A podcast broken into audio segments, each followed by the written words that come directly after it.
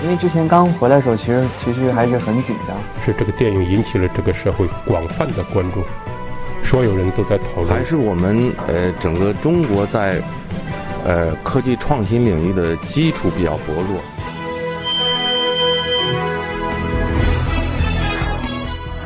影响有影响力的人，中国新闻周刊。侏罗纪那些有故事的村庄。从德文郡的艾克斯茅斯入海口开始，一路驱车东行，直到多塞特郡东部的斯沃尼奇老哈里巨石。这绵延一百三十公里的海岸线，就是列入联合国教科文组织世界自然遗产名录的侏罗纪海岸。随便在一个海湾或海滩停车，动辄就是两亿年前的古老山崖。一亿多年前，整条海岸线都在海底。恐龙曾在此自由行走，古老的错综的地理脉络如此复杂而迷人，但更迷人的是沿海那些充满故事的村庄。在德文郡和多塞特郡交界的莱姆湾畔，有一个以悬崖和海滩闻名的小镇莱姆里吉斯。蓝石灰岩石群中有大量侏罗纪初期的遗迹。十三世纪时。小镇里的村庄科布就发展成了一个海港。简·奥斯汀小说《劝导》和约翰·福尔斯的《法国中尉的女人》改编的电影就是在科布取的景。来多塞特郡有一位绕不过的小说家托马斯·哈代。我少年时代读德伯家的苔丝《无名的裘德》，没想到有一天不自知地下榻在托马斯·哈代设计的乡村房间里。四英亩的下舍内，初夏时分，花开的正好。私家菜园里，私家菜，私家菜园里，彩虹甜菜长得挺拔茁壮，草莓、迷迭香、豆角也正在开花。这个名叫 Evershot 的村子是德伯家的苔丝的故事发生地。下舍旁边一家建于16世纪的相国酒馆，也出现苔丝和安吉尔的爱情悲剧中。不过。哈代的读者却未必知道，这位小说家十六岁时就开始学建筑绘画。二十二岁时，哈代到伦敦读大学，期间在当时著名的建筑师亚瑟·勃朗菲尔德手下工作，拿过皇家建筑学院的奖。这时期，他开始写作，但诗歌遭到好几家出版商的退稿。不几年，体弱多病的哈代从伦敦返回了家乡多塞特郡。当时。下室的主人是一位伯爵，他成婚后想扩建装修房子，于是请来哈代操刀。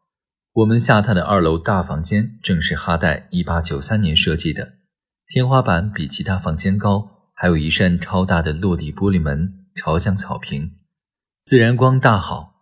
哈代1871年发表了第一部小说，但几年后才凭借但几年后才凭借《远离尘嚣》成名。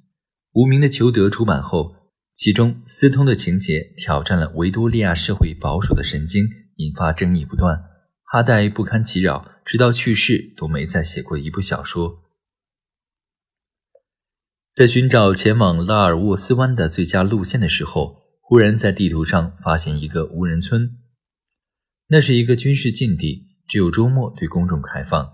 狭窄的山路上，不断看到此处会有突然枪响。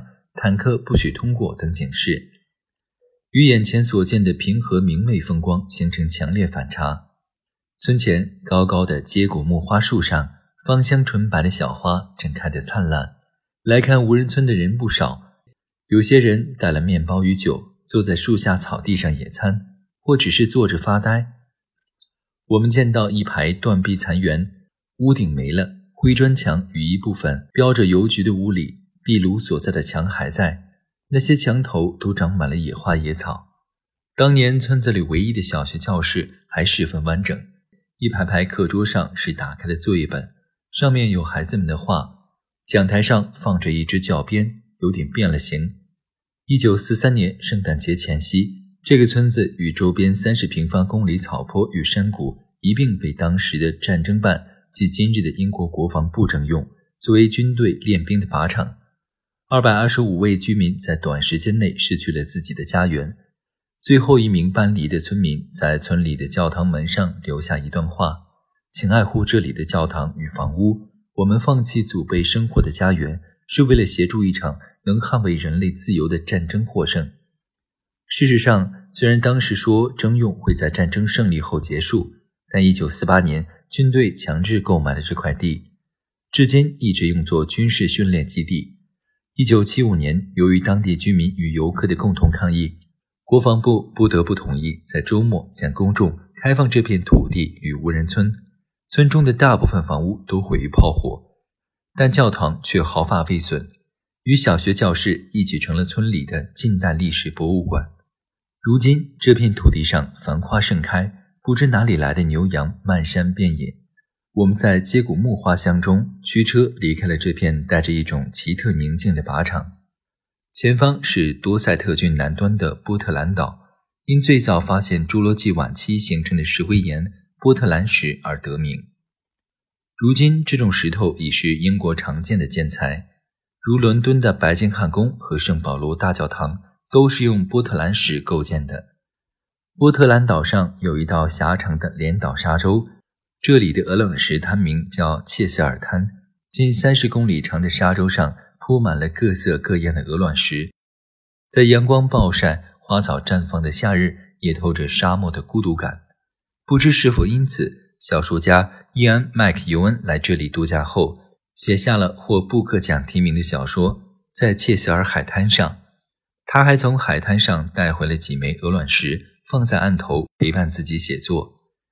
多塞特郡的保守派与波特兰岛政府得知后，声称私自捡切希尔的鹅卵石回家是违法行为，扬言要对他罚款两千英镑。据说他后来退还了石头，平息了风波。而根据在切希尔海滩上改编的同名电影《金夏》也快要上映了。